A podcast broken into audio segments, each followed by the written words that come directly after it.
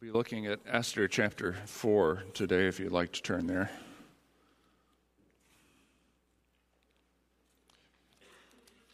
Occasionally, I hear or I read someone say, I thought I was a Christian at the time. It wasn't until later that I realized I wasn't. You heard somebody say that? Sometimes a person doesn't know he's not a Christian until after he decides that he doesn't want to be one. And then at other times, he doesn't realize he's not a Christian until he truly becomes one. And usually, this kind of thing happens, it seems to me, because somewhere along the line, the person has tacitly accepted the claims that Jesus makes about himself, or at least the teaching of the church about Jesus, he or she, has received some biblical information in a context where most of the people present believed it, like here, and then simply fill in with them. It's natural to assume what others, what parents, grandparents, maybe friends, took for granted. The person had information, often more or less accurate information, and assumed that being in possession of that information made him or her a child of God. You can't make yourself a child of God that way or any other way. Only God can make you his child, and he does that when you believe in the name of his son Jesus. In this series, we have repeatedly seen the sequence, the important sequence insight, decision, and implementation as it's played out both in biblical instruction and in biblical portrayals. Story of the prodigal son, the life of the patriarch Jacob, and the experience of the apostle Paul. And we spent some time thinking, first of all, about how insight plays its role, where it comes from, how we can delay it, and what we must do when we have it. Now we want to turn and think deeply about how our decision making impacts our progress spiritually. The prophet Joel cries out, multitudes, multitudes in the valley of decision. That's pretty much where we live, in the valley of decision. God has so ordered things that any advance in the spiritual life requires us to make decisions. Now, let me put this in context. So, let me give you a little biblical context for what I just said. If you research the subject of choice and decision making in the Bible, what you'll find is that a great deal of what the biblical writers say uh, on the subject refers to the choices and decisions that God makes. We assume it's all about us, that our choice is all that matters, but that is not at all the case. His choice precedes ours in time and in importance. Yet his choices don't render our choices void. It's just the opposite. His choices make our choice possible and even necessary.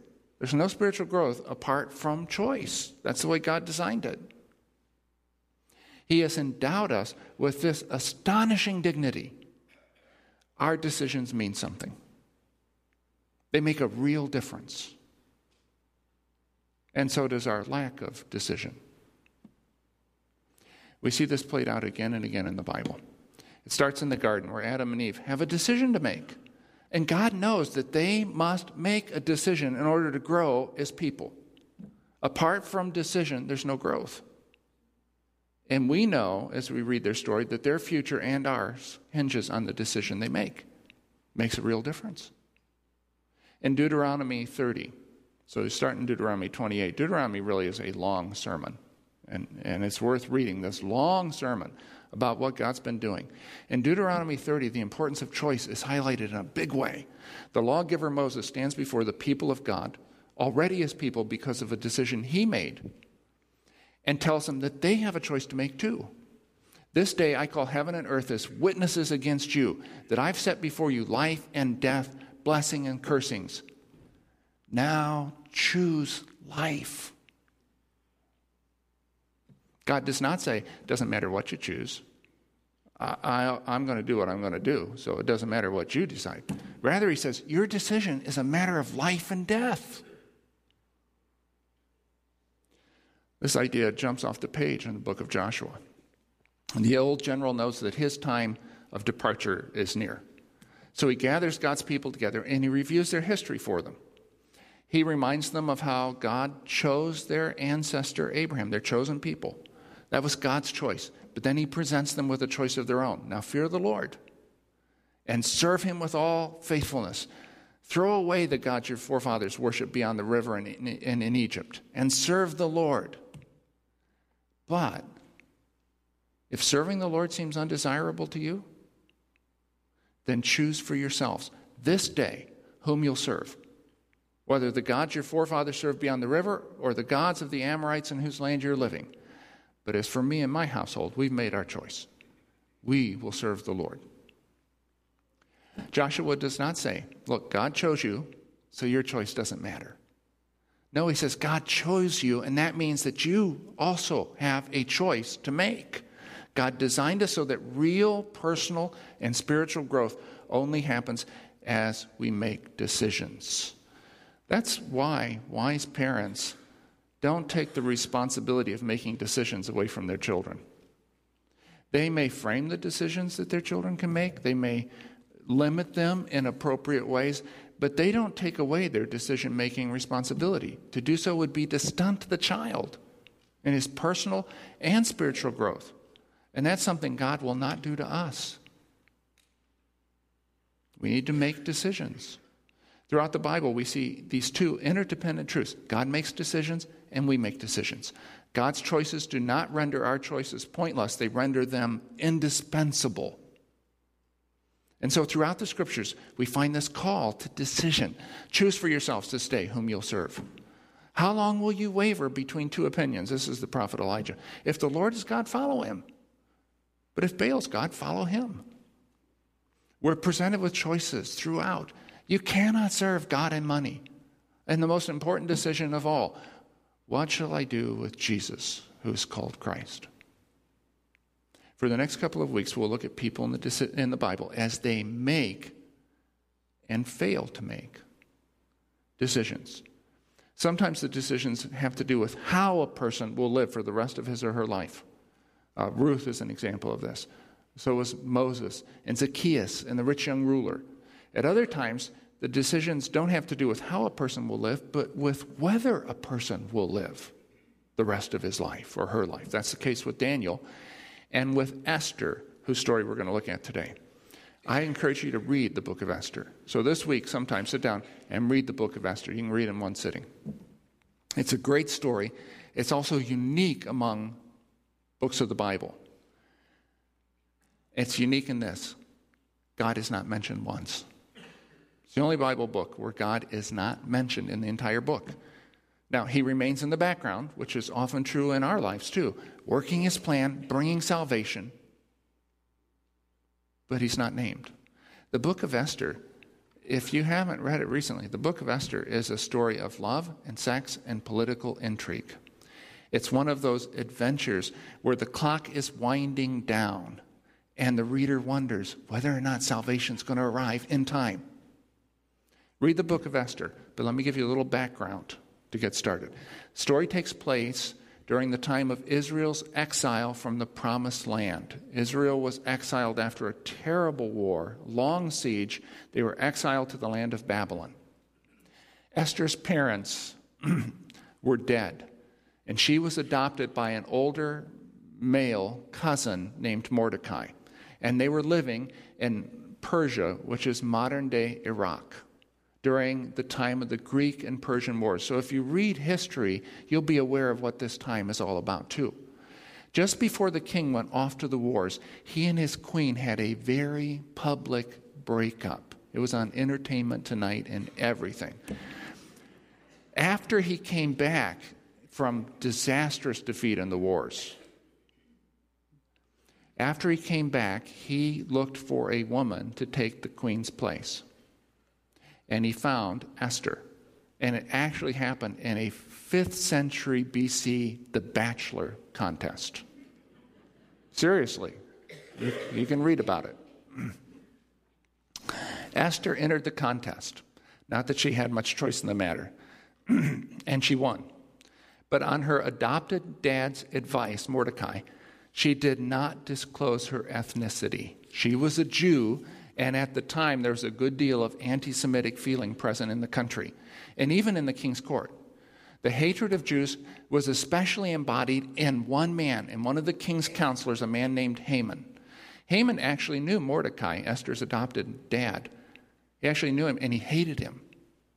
But he didn't know, and only a very small number of people did, about Mordecai's relationship to Esther, the new queen.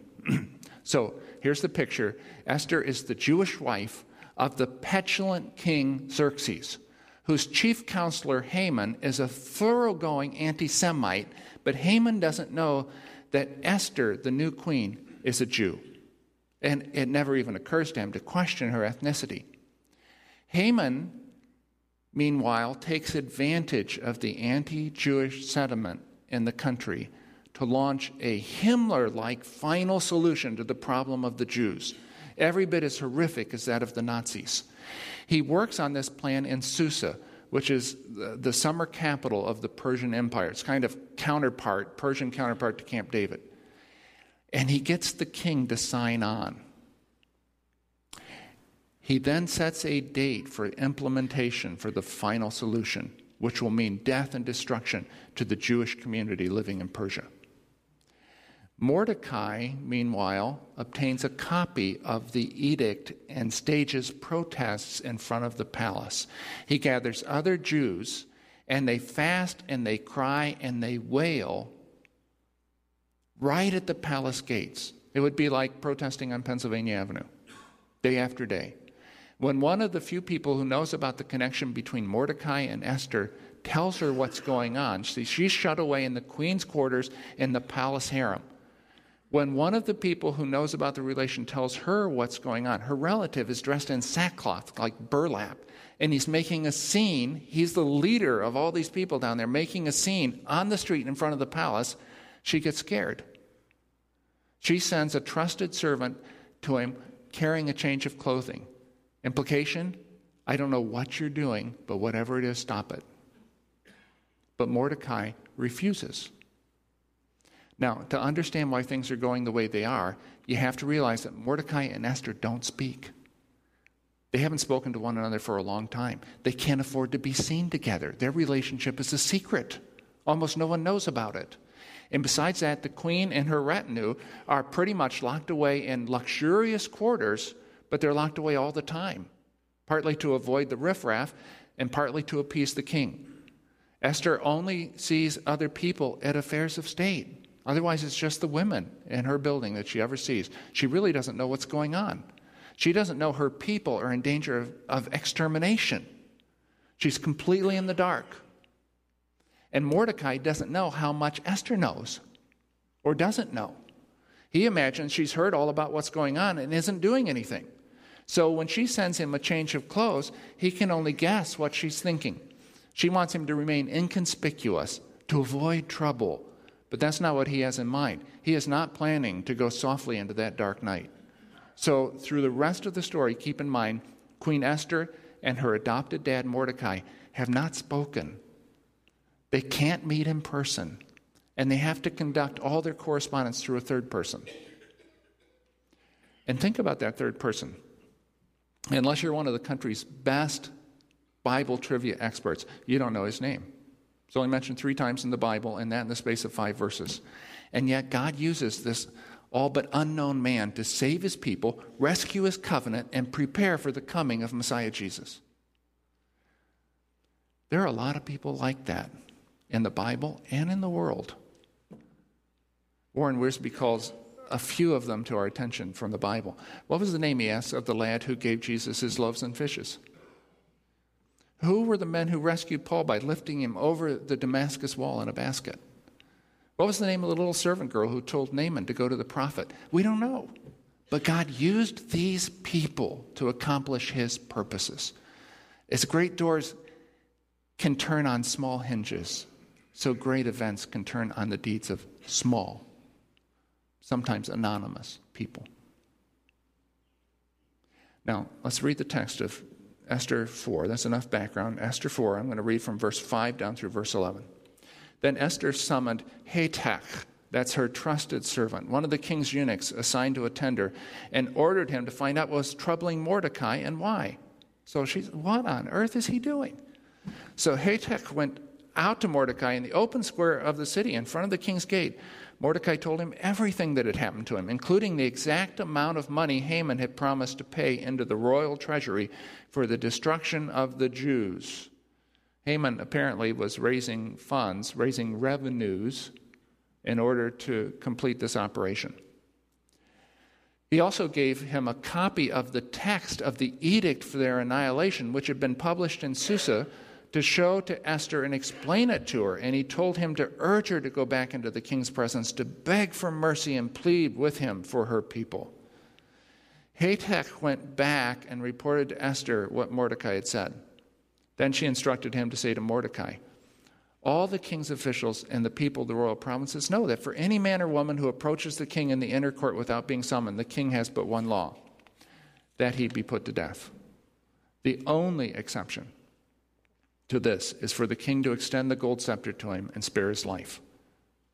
But 30 days have passed since I was called to go to the king. So, Hathach is in a difficult position. He has to convey not just facts, but the emotions of his two correspondents. Esther sends him to Mordecai.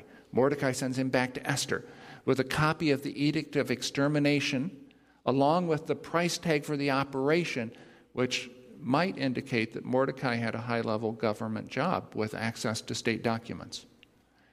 And then Hathach tells Esther what Mordecai said Go to the king, go to him, beg for mercy for our people.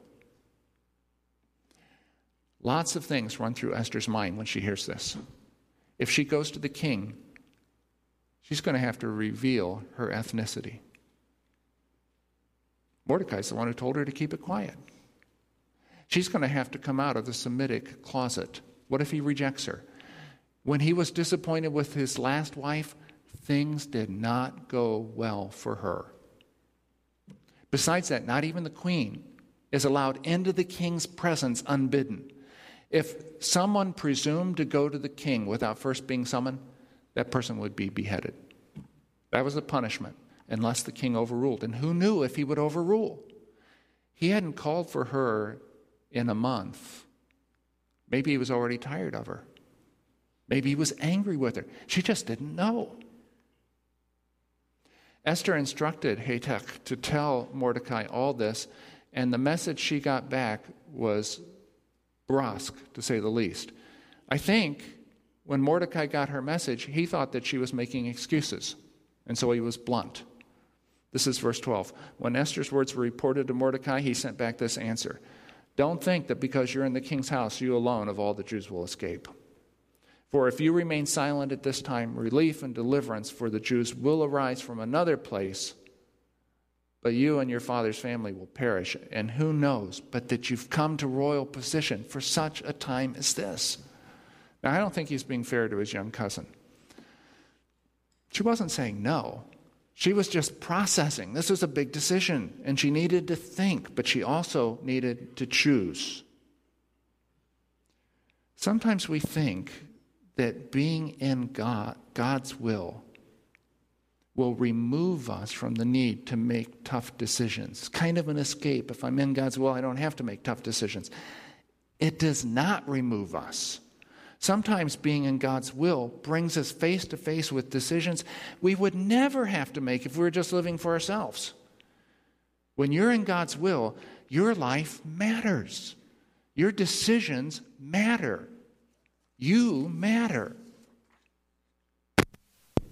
Now, I want you to notice how Mordecai frames what's going on. You, Esther, and, and this is important for us for the as we go on looking at decisions for the next couple weeks. You, Esther, have a decision to make. Maybe you can save your own neck, maybe not. That's not the point. And saving everyone else isn't the point either, because whether you stand up or not, God will be true to his covenant. Someone will arise to bring relief and deliverance to the Jews. God's already chosen that. You're not making a decision about how things will turn out. We don't get to make those kind of decisions. Those kind of decisions belong to God. Your decision is this to do the thing God wants you to do or not. See, it might be that God brought you to this place for just this time. This is your opportunity to say yes to God. This is also your opportunity to say no to God. So, what's it going to be? See, I think Mordecai believed God had already made his choice. He had chosen to use little Esther to save the Jews, to save the covenant, to prepare for the coming Messiah. Mordecai thought he could see God's hand behind all these things that had been going on that seemed like coincidences. The king had too much to drink one night, the queen got stubborn, the king's ego was wounded. God didn't cause these things, but he knew just what to do with them. The king couldn't sleep one night. God used that too. There was a cancer growing in the heart of the kingdom, Haman, and his hatred for God and for God's people. And that had to be exposed. The writer never mentions God, but the Jewish people who read this and the Christians who followed them saw in these things signs of God's hand. He brought Esther to royal position for such a time as this. Now, when Esther got that message back, that second message, it was decision time. Some people are so intimidated at the thought of making a wrong decision, they make no decision. I, am an honorary member of that group. It's hard for me to say, okay, I don't have all the facts yet, I need all the facts. But there is a time for making decisions. The speech that Shakespeare gives Brutus and Julius Caesar is full of wisdom in spite of the circumstances in which it was spoken and the speaker. There is a tide in the affairs of men which, taken at the flood, leads on to fortune omitted, all the voyage of their life is bound in shallows and in miseries. For Esther, the tide was high, the time was now, a decision needed to be made. And she made it. Listen to her memorable words as she prepares to break the royal law. She realized, I'm going to break the law. This is an act of civil disobedience. I'm going to break the law. And I'm going to risk my life for a purpose greater than myself. She says, I will go to the king, even though it's against the law. And if I perish, I perish. She made the right decision. She made the courageous decision because she got caught up in something bigger than herself, bigger than her safety and her comfort. Had her chief concerns been safety and comfort or prestige and position, she would have made the wrong decision. Every time. As I read this, I couldn't help but think of one of the lines from Martin Luther King's final speech, which is one of the great speeches in American history. Like anybody, he said, and we're so familiar with this, I hate to even read it because I can hear the tone of his voice saying it. Like anybody, I would like to live a long life. Longevity has its place, but I'm not concerned about that now. I just want to do God's will. King's speeches, by the way, are classic examples of insight, decision, and implementation. When Esther finally saw clearly what was going on, that's insight. She made a decision I will go to the king, and if I perish, I perish. But she didn't perish. And so, chapter 5 begins with Esther implementing her decision into action. But the truth is, she could have perished. See, making right decisions does not guarantee desired outcomes. That's so important to understand. Making right decisions does not guarantee desired outcomes. Our decisions must never be to have a certain outcome, but to take a certain action one that's in line with our insights about God, ourselves, and others. Outcomes are beyond our control, but actions are not. Outcomes are in God's sphere of influence, actions are in ours. And so we need to make ourselves responsible for our actions while leaving responsibility for the outcomes to God. That's just the opposite of the way most people live. They make themselves responsible for the outcome which leaves them susceptible to constant worry while not making themselves responsible for their actions, which leaves them ineffective in blaming others for failure. You are not responsible for how things turn out. You are responsible for what you do and don't do. Now, let me wrap this up with a specific application of that principle. And then next week, we're going to come back and look at someone else who has a decision to make in the scriptures and someone who has a decision to make he doesn't make. But let me wrap this up with one specific application of this principle. You are not, thank God you're not, you are not responsible for getting into heaven. That's an outcome. It's beyond your ability, and therefore it's outside your responsibility. That's God's business. But believing on, that is, following Jesus, is an action within your ability and therefore within your responsibility. Like every other action, it begins with making a decision. So, look, the tide is high, the time is now, the decision must be made. Have you made it? There are real consequences. All right, let's pray. God.